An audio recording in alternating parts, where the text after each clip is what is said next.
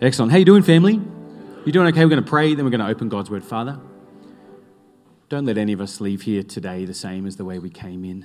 Shape us by your word. Help us have our eyes open, the eyes of our hearts and our minds enlightened by the gospel of Jesus, Lord. Father, those who are far away from you, we pray for them today in Jesus' name that they would come near to you. Those who don't know God, we pray, Lord, they would leave this place knowing you better. And Father, those of us who came in, we pray you would impact us deeply through your word and shape us in the image of Jesus. We pray in Jesus' name. Everyone said, Amen. Go ahead and grab your seats. Good morning, online family. Saw a bunch of you online there. I was uh, wasn't text messaging during the service. I was just checking the YouTube comments. So it's so great to see from so many of you. Special hi to my mum in Tweed Heads. I've heard you've got COVID, mum. So uh, don't cough on anyone. Hope you feel better. Love you. Uh, we will talk to you soon. Awesome. Well, as a church, we've been doing a series, and we started it last week. And Lyndon uh, did a, did a, Lyndon Frierson did an amazing job opening our series. You can get it on YouTube, or you can download our podcast. And the series is called Jesus More Than You Know. Now, something really interesting has happened, and that is, of course, that the Bible is divided into two, two chunks, isn't it? There's the Old Testament, which is everything that led up to Jesus, and then there's the New Testament, what happened after Jesus and when Jesus came. And of course, the New Testament begins with these four books Matthew, Mark, Luke, and John, four Gospels. And these are four tellings, four accounts of the life of Jesus of Nazareth. They're, they're, they're strange accounts because when we compare them to all of the known types of writing and all of the known types of literature in the ancient world, world, there is nothing like these four Gospels. Now, I want you to think about that. I've spent the last 20 years studying scripture and also uh, studying literature. Um, and, and I'll tell you now that there is nothing like Matthew, Mark, Luke, and John in, in the whole entire literary world. If you study the Odyssey written by Homer, you will find there is plenty of literature like that from the ancient world. Homer himself wrote many things that are very similar to the, to the Odyssey. Now, here's what happened. When Matthew, Mark, Luke, and John have been studied over centuries, this is what we find. There's nothing like Matthew, Mark, Luke, and John. Matthew, Mark, Luke, and John did something not many people can have a claim to fame about in their lifetime. Would you like to know what it is? They invented a type of literature. I thought that was impressive, but you, you you got, have, how many of you have invented a type of literature? It's called gospel literature. Gospel literature. Gospel literature is interesting because, on the one hand, it's historiographical, it's history. It's making a claim not about epic myths or about um, even just parables, although there are parables in what they say. It is actually historical. That is, this is a claim to be a written account of something that actually happened. But the problem is, oh, the problem is, my friends, that when you look at gospel literature, not only is it historical, that would be easy if we could just deal with history, but it is theological. That is, that it's, his, it's the point in human literature at which the historical and the theological intersect, where these happenings of a man called Jesus of Nazareth, Jesus, the son of Joseph, came to a concrete time and place, to a concrete people, and did and said amazing things, culminating in what we'll celebrate Good Friday this week and Easter Sunday this week this sacrificial death and this victorious resurrection. Now, of course, if it was just mythological, it'd be fine. We could read it alongside Aesop's fables and many other types of things. But the problem is, it comes to us couched in historical data. That is, that Jesus actually lived. There were eyewitnesses to his life, there were eyewitnesses to his teaching, there were eyewitnesses to his claims, one of the things that got him killed, and there were eyewitnesses to his suffering and death and his resurrection. And that is why gospel literature is so strange, because gospel literature is a historical construction of the events, a historical retelling of the events that led up to the most amazing thing about Christianity, and that is the fact that Jesus Christ rose from the dead. In the words of Paul the Apostle, death could not hold him down. And this is not a mythological claim that Jesus is somehow spiritually present with us in his resurrection. This is a claim that no one had ever seen in the world before that someone that we know was dead, we saw alive. And by the way, not only did they predict their death, but so did the prophets for hundreds of years before them. And you're supposed to read Matthew, Mark, Luke, and John with a little bit of surprise because I don't know about you, but um, that is a surprising story, friends. It doesn't happen every day. And so gospel literature is strange because it blends this historiography with theology and gives us a theological explanation for the breaking of God into the bloodstream of human history. If I was God, I wouldn't enter the bloodstream of human history. Would you? I'd stand from afar and with one big lightning bolt, I'd smite all the evildoers and the genre of country music. That's not true. I actually quite like country music. I can tell you my favourite artist later if you don't believe me. So don't get defensive, St. George people, all right? Um, I, would smite all the evildoers, and then I'd pick the world up, and I'd, and I'd just fix everything like that. I wouldn't get involved. You know what I'm saying? Ever, ever walked past your kid's messy bedroom? It's like, oh, the best way to deal with this, and you just shut the door. Throw a Molotov cocktail in there and shut the door, don't you? That's how I'd fix it.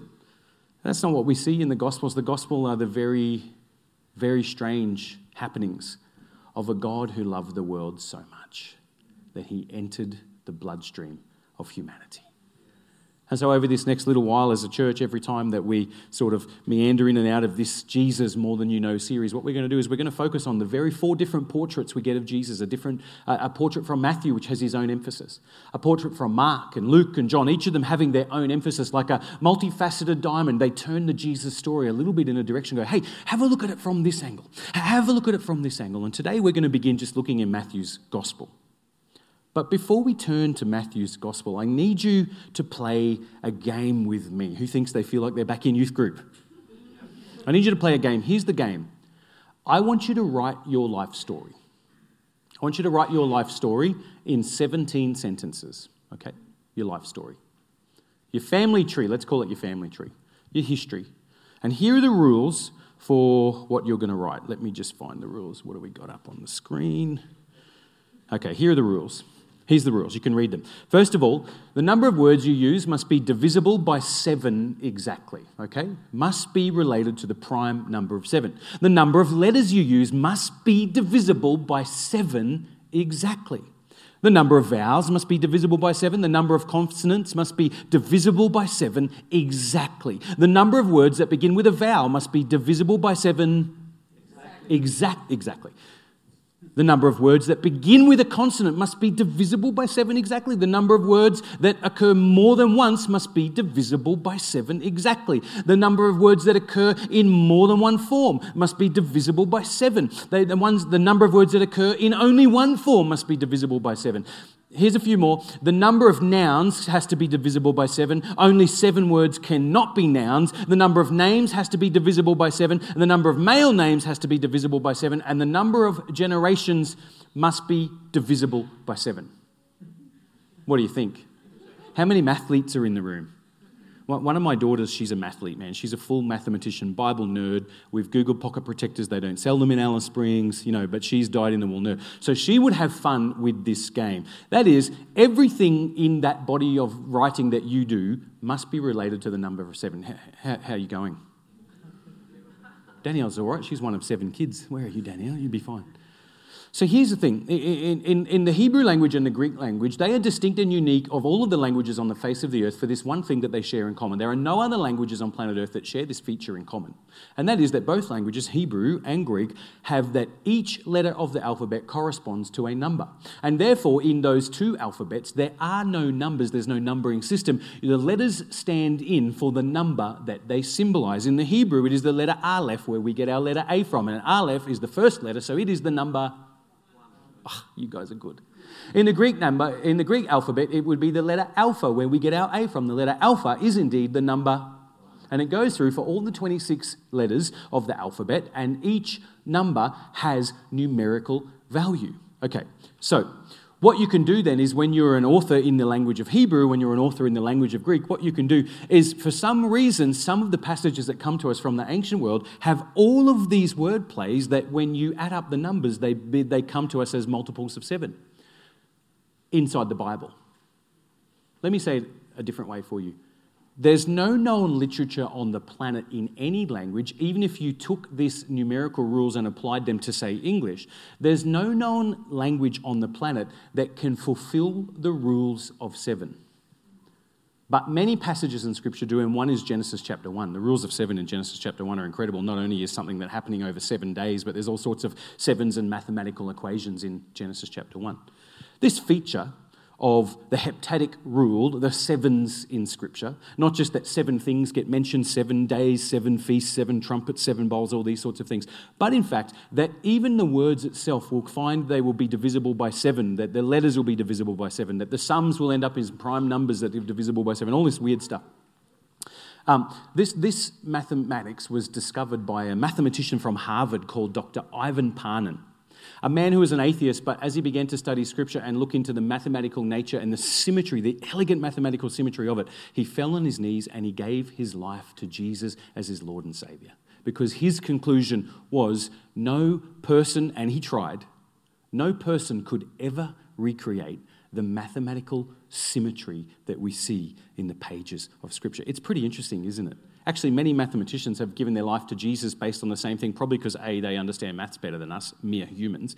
Uh, and, and secondly, because if you take this formula and try to apply it to other bodies of literature, it doesn't work for the Quran, it doesn't work for the, the Vedic texts, it doesn't work for Buddhist texts, it doesn't work for Lord of the Rings, it doesn't work for the your Marvel comic books. You know, there's, there's all sorts of attempts have been proven to try to recreate this mathematical sequence in all sorts of other documents, and yet none have ever upheld. And so Dr. Ivan Panin became a believer in Jesus and spent the rest of his life explaining these things.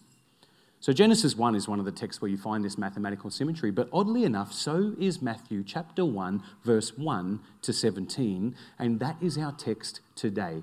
This mathematically symmetrical text which many of us have probably not really paid a huge amount of attention to across our lifetimes. Matthew chapter 1, verses 1 to 17, this is how it starts. This is the genealogy of Jesus the Messiah, the son of David, the son of Abraham. This is Matthew's introduction to Jesus. Well, I don't know. Have you ever read the whole introduction before? Who here will confess in church, in the house of the Lord, amongst the people of God, that one time, you know, or another, they have binged watched an entire series on Netflix? Anybody? Come on, people. All heads bowed, all eyes closed. Should we have a little prayer time? So I, I don't mind. When I was uh, in COVID, I slept a lot and I just binge watched a few TV shows. So when you get um, the next episode of a TV show, Netflix gives you this wonderfully courteous option. It's called skip intro. Who's capitalized on the skip intro function? No more sitting through that entire two minutes of the opening credit. Like that two minutes of your life that you will never get back ever again. No, I don't want to see, I don't want to know who the filmmaker was. I don't want to know who the screenwriter was. I don't want to know who the producer was. I don't even know what a second junior key grip, assistant key grip means. Do you? So I don't want to know. I just want to skip the opening credits and get straight to the good stuff. Who's with me? Okay? Well, we're tempted when we, opens Matthew, when we open Matthew's gospel to just sort of, let's get to the good stuff, eh? And we already know the story, most of us, so, you know, let's get to the bit about the breaking of the bread and the passing of the cup. Let's get to the controversies over healing on the Sabbath, and let's get to casting out demons and opening blind eyes and healing the lame. Let's get to including the outcast. Oh, let's get to the controversies of the religious versus the grace that Jesus is bringing. Let's get to his suffering and death and his glorious resurrection. That's way more interesting. Can't, can't we just skip the opening credits, man? And Matthew gives us some opening credits, and we're going to read all of them today. That's right, friends. I'm going to torture you. Your reward for being in church this morning is you do not get to skip the intro credits on Matthew's gospel. And I suggest if you are with child in this place this morning, that you listen out to the genealogy of Jesus, the Messiah, the son of David, the son of Abraham, because you just might get some cool suggestions for baby names in this place. Also works if you're looking for a new Google password. We're going to read, and our team are going to put it up on the screen. I'm going to read quick because we want to get to why the why behind the what. Why does Matthew have this in here, and why is Pastor Ben making us do it? Is it just because he couldn't think of anything better to say to use up a few minutes on a Sunday morning? This is the genealogy of Jesus, the Messiah, the son of David, the son of Abraham. Abraham was the father of Isaac. Isaac was the father of Jacob. Jacob was the father of Judah and his brothers. Judah was the father of Perez and Zerah, whose mother was Tamar. Everybody say Tamar. Notice how many boys have been mentioned? And notice how many girls have been mentioned? The mother of Tamar. Perez was the father of Hezron. Hezron was the father of Ram. Ram was the father of Amminadab. Amminadab, the father of Nahshon. Nahshon, the father of Salmon. He was a pescatarian. Salmon was the father of Boaz, whose mother was Rahab. You're probably used to saying Rahab. How many women are being mentioned? Okay. Boaz was the father of Obed, whose mother was Ruth. Ruth. How many women are being mentioned? Obed was the father of Jesse, and Jesse the father of King David. David was the father of Solomon, whose mother had been Uriah's wife. What was her name? How many women are mentioned? Four women mentioned. Just open a browser tab in your mind and keep that window open while we progress.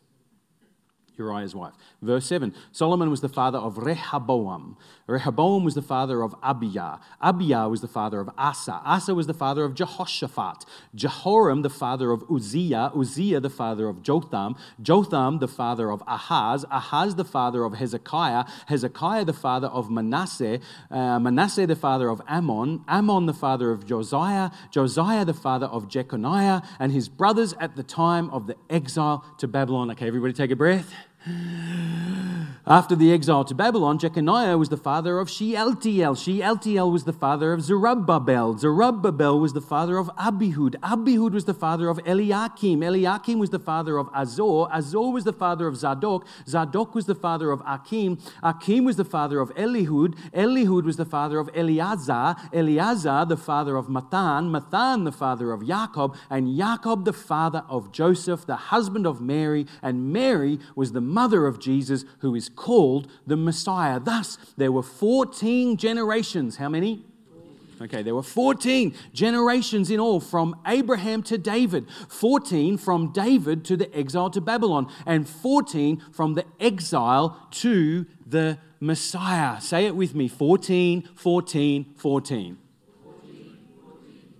Okay, very important. You might need this material for the test later on. Let's just take a breath. How many people just find it hard to pronounce all those Bible names all the time? Okay, I recommend that you go back through this later on, especially if you suffer insomnia. This is a non medicinal but perfectly adequate cure to put you to sleep tonight. It's okay. Why a genealogy? Why does Matthew start his gospel this way? Why, does, why do I not let you skip it? Many of us, when we've read Matthew's gospel, we haven't spent much time in this text. We just kind of get to the next bit. We want to get to where the action is. So, why did Matthew write a genealogy? Well, there's a few reasons. Here's the first one that in the Jewish people, they were hung up on genealogies because when the person was making a particular claim, let's say they want to marry into your family, let's say they want to move into your neighborhood, let's say they want to become a rabbi or a priest or a king or a politician, then what you want to do is you want to do some reference checks, right? You know, how many, how many parents in the room, when someone starts dating your kid or showing expression, you're like, who are you and what is your family like? No? You're looking at me like a goldfish in a new bowl. Okay.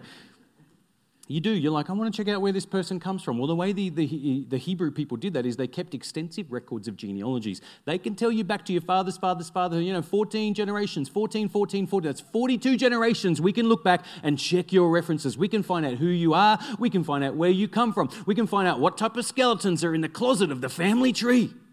And people know our family tree had so many skeletons, we chopped down the tree and made a closet out of the, out of the family tree. Why a genealogy? Because sometimes we want to check out where a person comes from and what their family's like so that we can know did they really come from where they say they're from? In the Jewish world, it's important because if you wanted to be a rabbi, then they had to make sure you came from a good lineage. If you wanted to be a priest, they had to look at your genealogy and make sure can you trace your lineage back to the family of Levi that you're legitimately a priest. If you made a claim to a piece of land in Bethlehem, they wanted to trace it back. Do you trace your lineage back to Jesse's family or one of his brothers? If you want to be a king, are you related to a king? Do you have the divine birthright? Are you a descendant of one of those royal families? That'd be pretty cool, wouldn't it? Wouldn't you love to get a phone call one day saying, ah, look, mate, Prince Charles has just nominated you as his successor? So, okay, does that mean I'm going to have to have my ears made surgically larger to fill his shoes? It's a big, deep question, isn't it?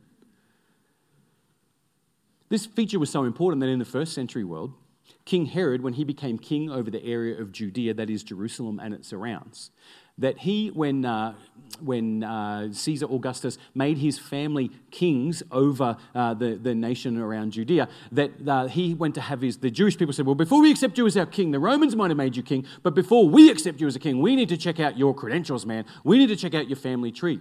Well, this is problematic for Herod because Herod was an Edomite. That means his family is not Israelite, so he has no claims to be a king. And Herod was dressing himself up, pretending that he was the Messiah of Israel, even telling them that. And of course, when the Jewish people went to check the records, everybody's genealogical records were kept at the Sanhedrin, and maybe each family also had a copy, but they were always kept at the Sanhedrin because the Sanhedrin, the ruling council over the nation of Israel, was in charge of telling you whether somebody's lineage was, was okay or not. Well, Herod didn't want to be found out as an Edomite, so what he did is he went and had his cronies burn down the Sanhedrin building and burnt all of the genealogical records of everything dating up to the first century. So then the only things that were left after that were people who had their own copies of stuff. That's how important a genealogy was. You can't be a king if we can't see where you come from. And so Matthew opens his historiographical theological account explaining to us the wonder and significance of the life of Jesus by opening the sentence by telling us this is the genealogy of Jesus the Messiah. Well, that's a big claim, isn't it? Messiah. Everybody say Messiah.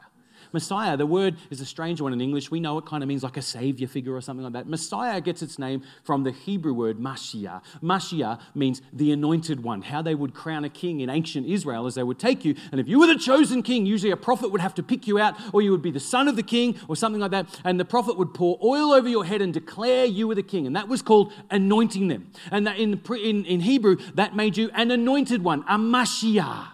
Because why? Because he did the act of meshach on you. He anointed you. He poured oil on your head. So when you're called a king, you are the anointed king. You'll see it all through the Psalms. David, the anointed one. Why? Because the prophet called David out and anointed him with oil. Jesus the Messiah means Jesus the anointed one, Jesus the king. If you translate that into our English language, we don't say the word Messiah, do we? We say the word Christ. So you would have heard Jesus called Jesus Christ. And you certainly hear it on the building site when people drop their tools, don't you? Their, their prayer life improves. They're suddenly calling out to Jesus, aren't they? Maybe you've done it when you've kicked your toe or something like that. But Christ is not Jesus' surname. Christ is Jesus' kingly title. It is the office that he has. Jesus, son of Joseph. Jesus by Joseph's probably his surname. Jesus of Nazareth. That's who he's historically known for. But Jesus as the Christ, Christ is the from the Greek word Christ Christos, which means the anointed one. You take the Hebrew word Mashiach and you translate it into Greek and you get Christos, and then you get Jesus Christos, the Greek version, Jesus Christ, Jesus the Messiah. And so when Matthew opens his gospel, the thing he's doing is he's telling you, before I go anywhere and justify what, all these crazy things that happen in the life of Jesus, let me tell you who he is by giving you his family tree. You can see where he came from, you can see the lineage that he has. And Matthew tells us up front, we're not just dealing with another person, we are dealing with a king who comes from a line of kings. God has a lineage. God has a royal family, and the person whose story we are reading is someone who is a member of that royal family. And that's why Matthew in his gospel, this is the genealogy of Jesus the Messiah. And he gives him these two amazing titles the Son of David, the Son of Abraham. And he traces his genealogy back 42 generations 14, 14, 14, and 14. Matthew does this with such incredible artistry if you understand the rule of sevens and you understand this structuring around three paragraphs of genealogy 14, 14, 14. Now, the Jewish people would play a game and they would add up all those numbers and they would come to totals, and then those totals would stand for things. One of the most famous ones is the mark of the beast being 666. Have you heard of it? A gematria. A gematria is when we add up the numbers and it makes something. And if you add up the numbers or the letters of the name 666, it gives you the name Nero Caesar. And that was John's way of writing to the ancient church who was the beast in his day, who was the real antichrist in his day. It was the ruler of the Roman Empire that was persecuting the church and had flattened Jerusalem a couple of years ago. Now we see him for what he is not a powerful king, an antichrist, a beast out of the sea. It's a gematria. 666 means something. Well, in the Jewish language, 14 means something as well, because 14 is when you take the name David, David, and you add it up, it gives you the numbers 14. And so when Matthew gives you this genealogy of Jesus 14, 14, 14, any astute Jewish reader would have had their attention completely up 14 generations, 14 generations, 14 generations. Do you know what that says? That says David, David, David. Wow, we're dealing with a king. We're dealing with a ruler. We're dealing with someone where mathematical symmetry pervades their text like it does in Genesis chapter 1. This ain't no normal genealogy. So, Matthew wants us to reflect deeply. Like I said, some people say that this mathematical symmetry, the use of the rule of sevens and the use of the 14, 14, 14, says, oh, well, it's an inspired text. And some people have formulated that conclusion, especially the mathematicians. Others haven't. Some people have said, well, you wouldn't have to be inspired to come up with that. Maybe you could just have an uber massive brain and do it yourself. But if you did do it, if you did write in such a way that this numerical balancing act pervaded the text, imagine how thoughtful you'd have to be. Imagine how creative you'd have to be. And Matthew has written this genealogy so that we would pause and we would read it with his level of thoughtful reflection. Why is this like What does this say to God about us? And that's why we don't skip over it. Now, of course, you know this because what Matthew's trying to do to you is a feature of our modern culture. Now, how many science fiction film fans are in the room? Doctor Who doesn't count. Okay. In our house, I have three teenage daughters, and I will happily and publicly proclaim they are massive nerds. Massive nerds. They like science, they like maths, but they love the Marvel Cinematic Universe. How many other people have just such broken people under their roof that need redemption and prayer? In the Marvel Cinematic Universe, if you saw this picture, you would know instantaneously what it is. What is it? I've even given you a hint by writing its name up there. This is Thor's hammer, it's Mjolnir, okay? Now, Mjolnir, the first time you run into Mjolnir is where in the Marvel Cinematic Universe?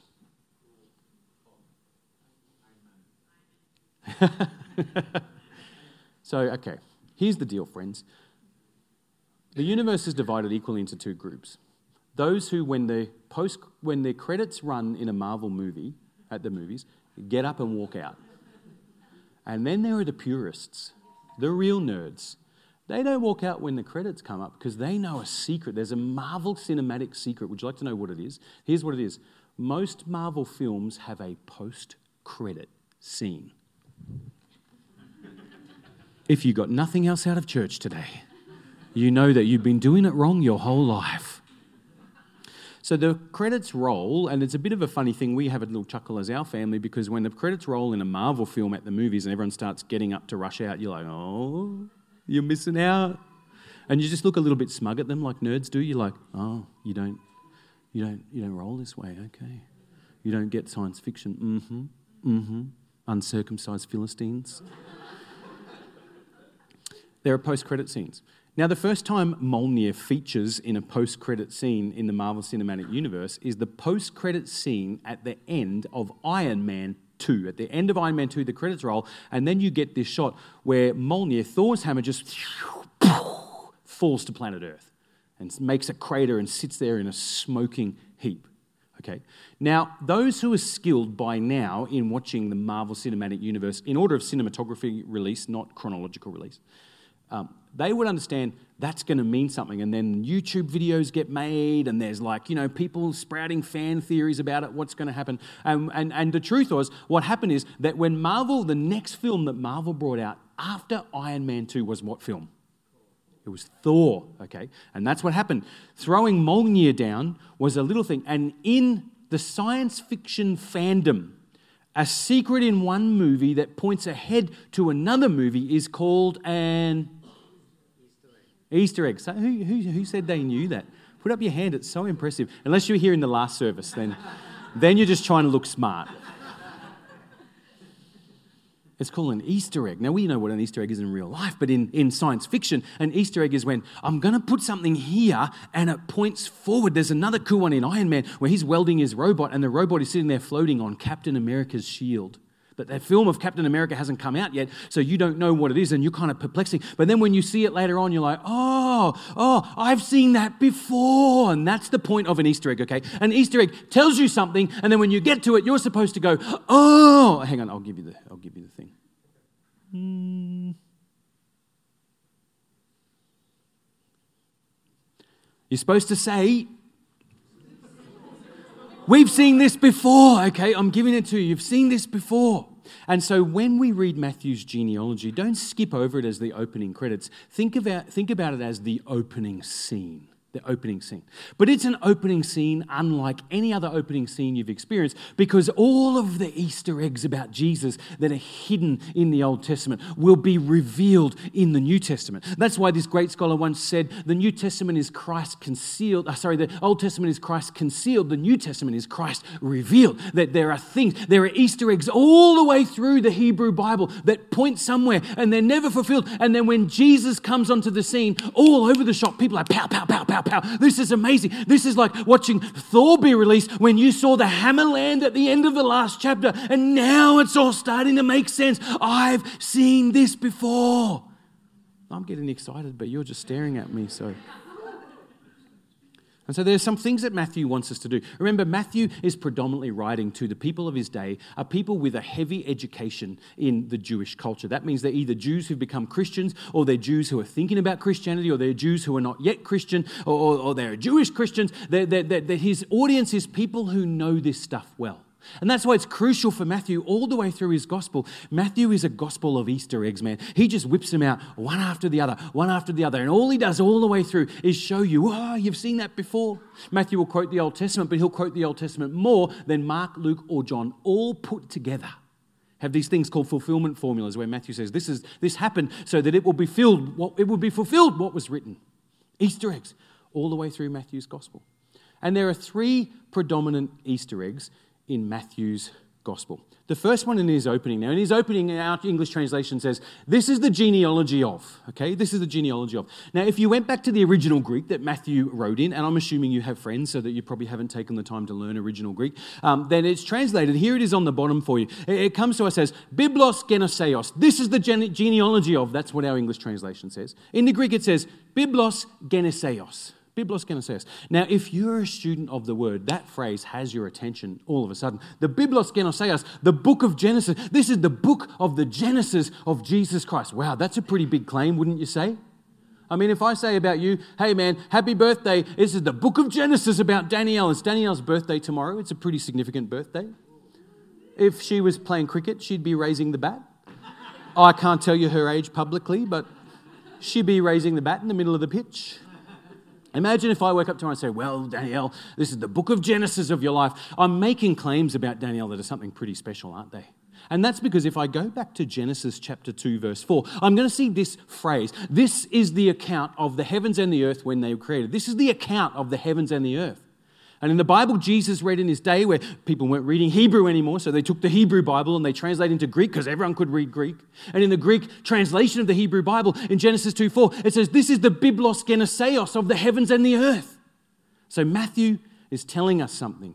He's telling us something. And what he's telling us is that in Jesus, we are reading about a new beginning. You know, if you were impressed when you read that God made the heavens and the earth in Genesis 1 and in Genesis 2, then you better be impressed when you start reading the story about Jesus because this is not a story about creation. In Jesus, we get a story about new creation. Jesus is doing something new. He's giving the universe a fresh start. He's giving people a fresh start. Those who are far away can be made near. Those who are in darkness can see the light of God. Let there be light. That's a primary metaphor for the ministry of Jesus.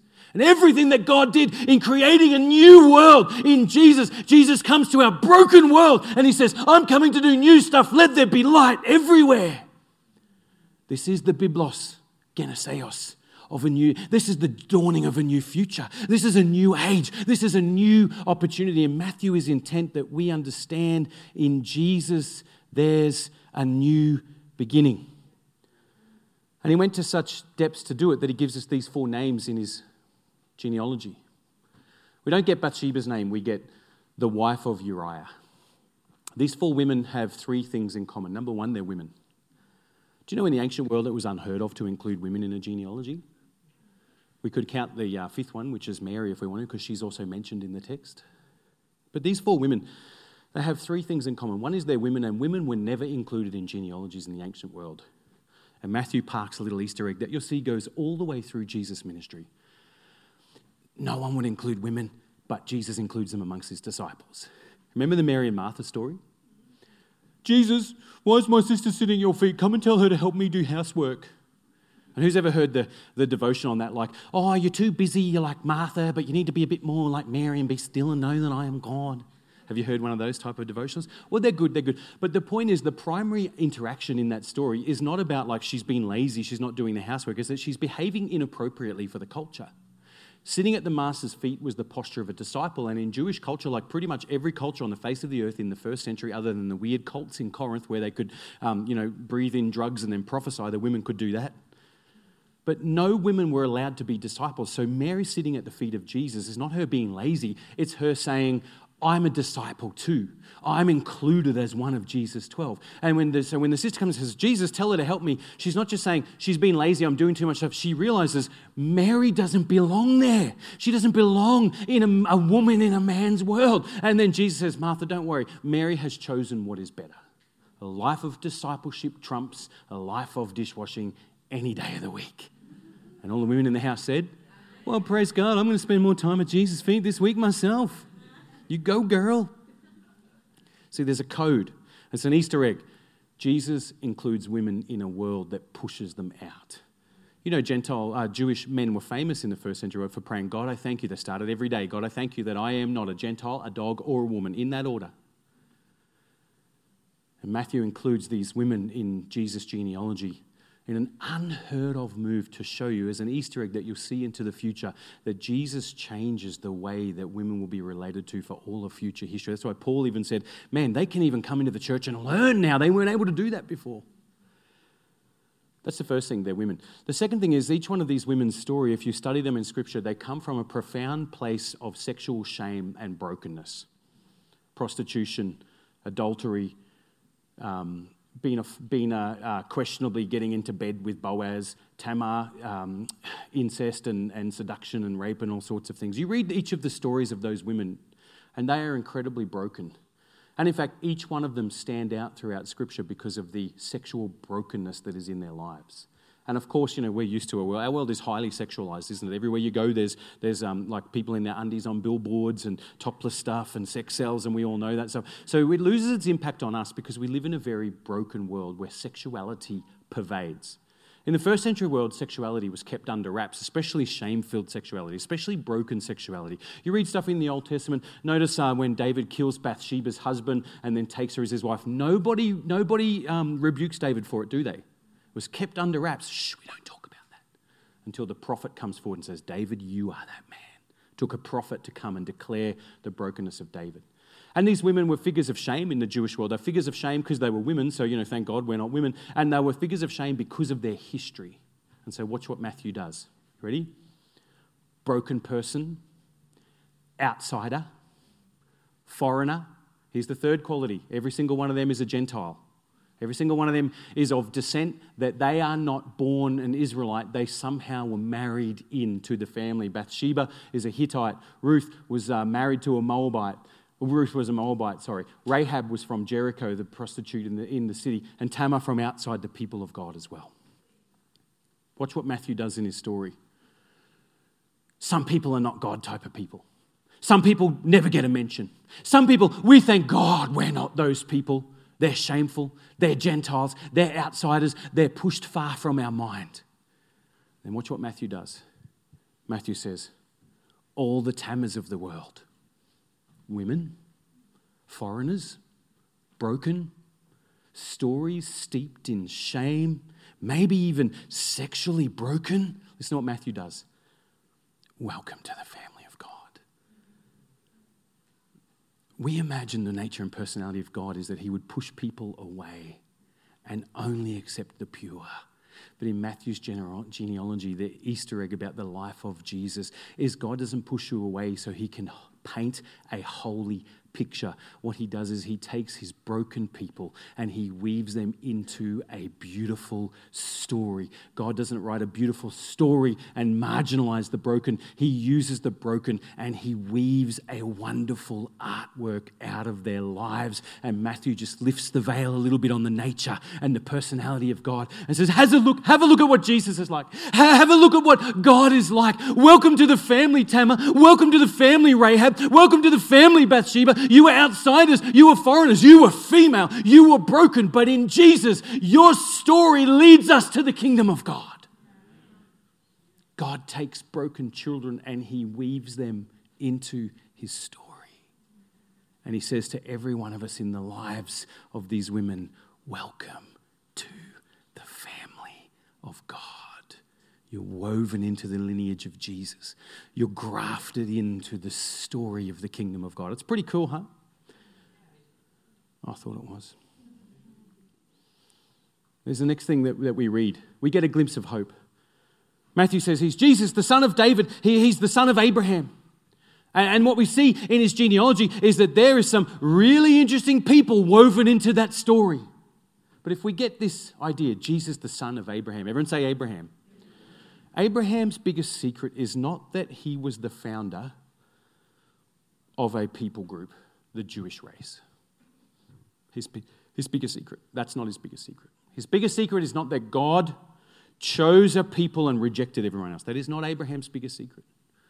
Abraham's biggest secret is that God chose him so that God could do something in planet Earth.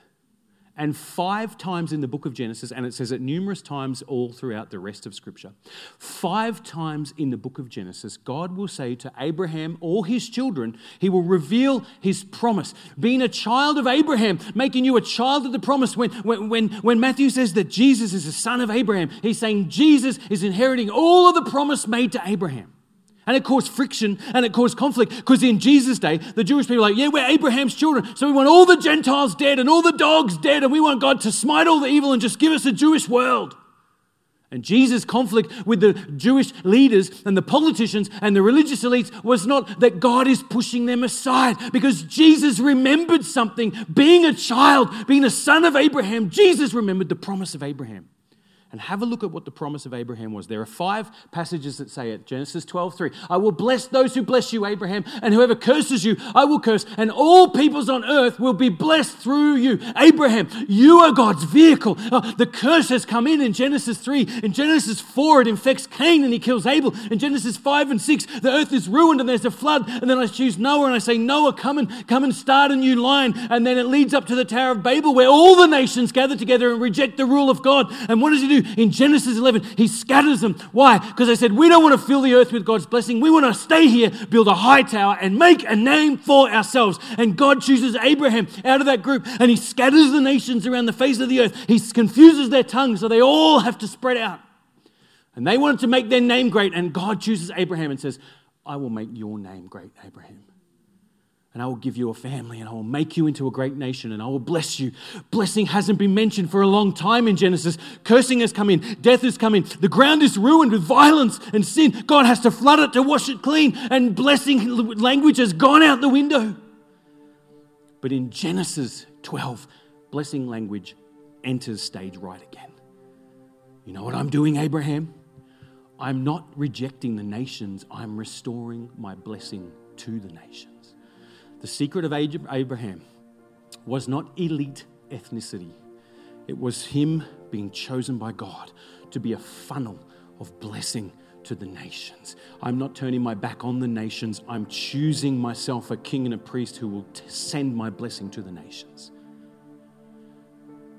Genesis 18 Abraham will surely become a great and powerful nation, and all nations on earth will be blessed through him. Genesis 22 And through your offspring, all nations on earth will be blessed because you have obeyed me, Abraham. Genesis 26, I will make your descendants as numerous as the stars in the sky, and I'll give them all these lands, and through your offspring, all nations on earth will be blessed. Genesis 28, your descendants will be like the dust of the earth, and you will spread out to the west and to the east, to the north and to the south, and all peoples on earth will be blessed through you and your offspring. The secret of Genesis is not God's exclusive choice of a nation, but God choosing a nation to make them a conduit so he could do what he desperately wanted to do since Genesis chapter 1. Let the earth be filled with his blessing, filled with a blessed people. And when Matthew says Jesus is the son of Abraham, like we see with the presence of these foreigners in his story, we see the ache of creation. We see the ache of God throughout the biblical narrative. We see the ache of history being fulfilled. Look, in Jesus, God's blessing is being restored to the nations. Therefore, Welcome to the family, people. Welcome to the family of God, people. I mean, I, I, love it in our church. I celebrate. Sometimes I look around and, man, we're like the United Nations in our church, aren't we? we we've got people from every country, people from every continent, people from all these different language groups. And what do we do? We all stand together and we worship Jesus.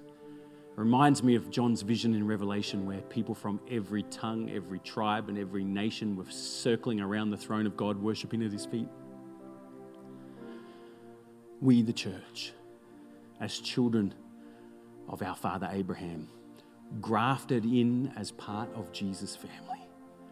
We are the very fulfillment of the promise that God's blessing would extend to the nations. That's why the church can never be small in our thinking, can never be introverted in our heart. We're always looking outside our four walls, aren't we? We've always got a heart not for just those who are here, but for those who should be here but aren't. Not for those who only fit, but for those who feel like they don't fit. We, we, we haven't just got a heart for the insider, but we've got a passion to reach people who feel like they're outsiders so they could know, man, you could be an insider to God. Let God weave you into his story. Let Jesus graft you into his family tree. Welcome to the family. 14, 14, 14. David, David, David, the Christ, the King, the anointed one, son of Abraham, returning God's blessing, the son of David. When God raised up David as a king, David had a passion for the things of God. And he wanted to build God a house. And God said, Well, David, you can't really build my house because your hands are filled with blood.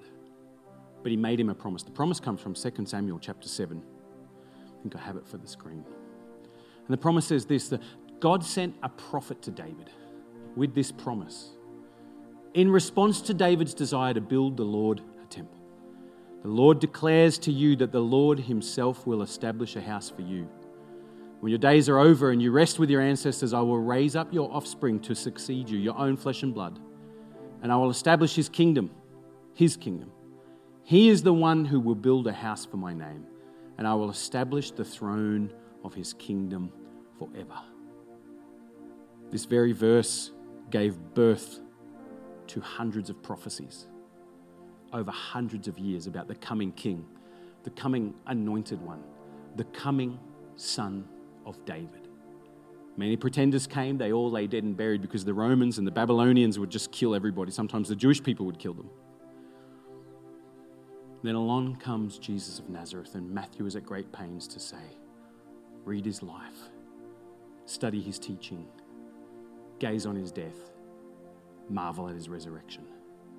This is the one that God promised David. God promised David. He made promises about him. The most significant promise was that the gospel of Jesus offers a return of the kingship of God. His kingdom will know no end. That's what he said to David. And in Jesus, at the end of his life, Jesus said to his disciples, All authority, all kingly rule and reign on earth has been given to me in heaven and on earth. Therefore, what does he tell them to do? Go and make disciples of all the nations and teach them to obey me. You know what he's saying? Restore my kingdom go to every nation. Remember how Abraham promised to return the blessing? That's your job now, church. Remember how a, a, a, king whose kingdom will never end was promised to David? That's your job now, church. And here's the secret in Matthew's genealogy 14 generations, 14 generations, 14 generations. Do you want to know the secret?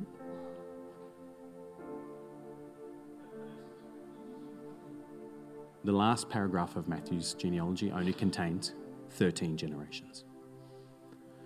It's actually 14, 14, 13.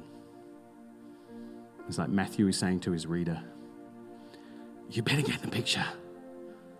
You better get the message of the story that God is including the outsiders and God is redeeming them and God is weaving them into a sacred story. God is taking their brokenness and weaving it into the kingdom of God. He is taking their far offness and making them come near. This is the, the blessing promised to Abraham, God's blessing spreading to the nations. This is the kingdom promised to David, a kingdom that will know no end. 14 generations, 14 generations, 13 generations, here it is. And you, dear reader, you are the 14th generation. That's what the title of this message should really be The People of the 14th Generation. Because in Matthew's gospel, what we see is generations and generations of royal lineage, generations of Jewish patriarchs, generations of history, generations of promise, generations of story. But in the 14th generation, we see a kingdom generation commissioned to become followers of Jesus, the son of Abraham, and Jesus, the son of David. The 14th generation.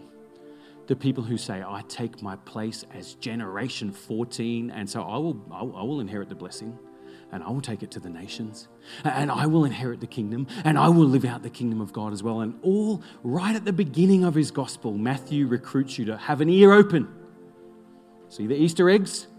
What are you going to do about it? And the very last words of Jesus at the end of Matthew's gospel. The beginning of the gospel starts with his family tree, the end of the gospel finishes. So invite people into the family tree. Welcome to the family, 14th generation. Will you bow your heads and close your eyes all over this room? I do have to finish today. My heart's always moved when I study scripture, and I don't want to lie, when our preaching team came up with a preaching plan and I inherited week one on the genealogy of Matthew, I kind of felt like I'd been given the worst passage to preach on. The intro credits that we usually want to skip. But they're profoundly laden with meaning and laden with a message to us. And everything we'll read in Matthew's gospel is buried in this genealogy, so many things the nature of God, the heart of God, the love of God, the wonder of Jesus. So I pray for you, my brother and my sister, under the sound of my voice today, listening online, here in this room, listening to a podcast. I pray you would hear the whisper of Matthew's gospel that comes to us throughout the ages. Will you be the 14th generation? Will you be those that carry the promise? Will you be those that carry the kingdom? Will you be those that would write genealogies that include the broken and don't push them away? Will you be those that let every nation come? Those who say, I'm going to teach everyone, you can be a follower of Jesus. Let him braid you into his family tree. Let him weave you into his tapestry. Let him paint you into his artwork.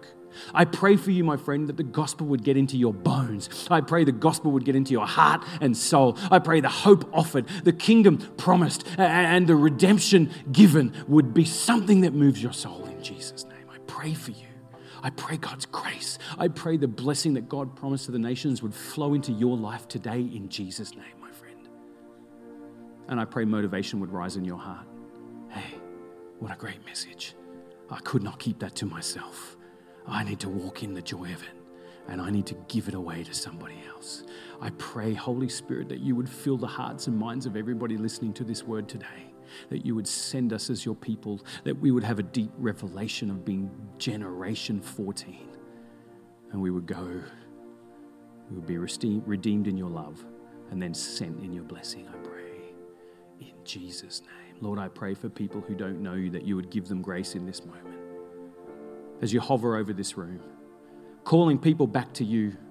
If we put up our spiritual antennas, we'll hear this voice Come on, my son, my daughter, that's you. Say yes, that's you. Come on, now is your time. Now is your moment. Join the family of God. Welcome to the family. Say yes to the gospel message. And I pray for you, my friend, in your heart that you would have the grace and just say, God, my answer is yes to the gospel message.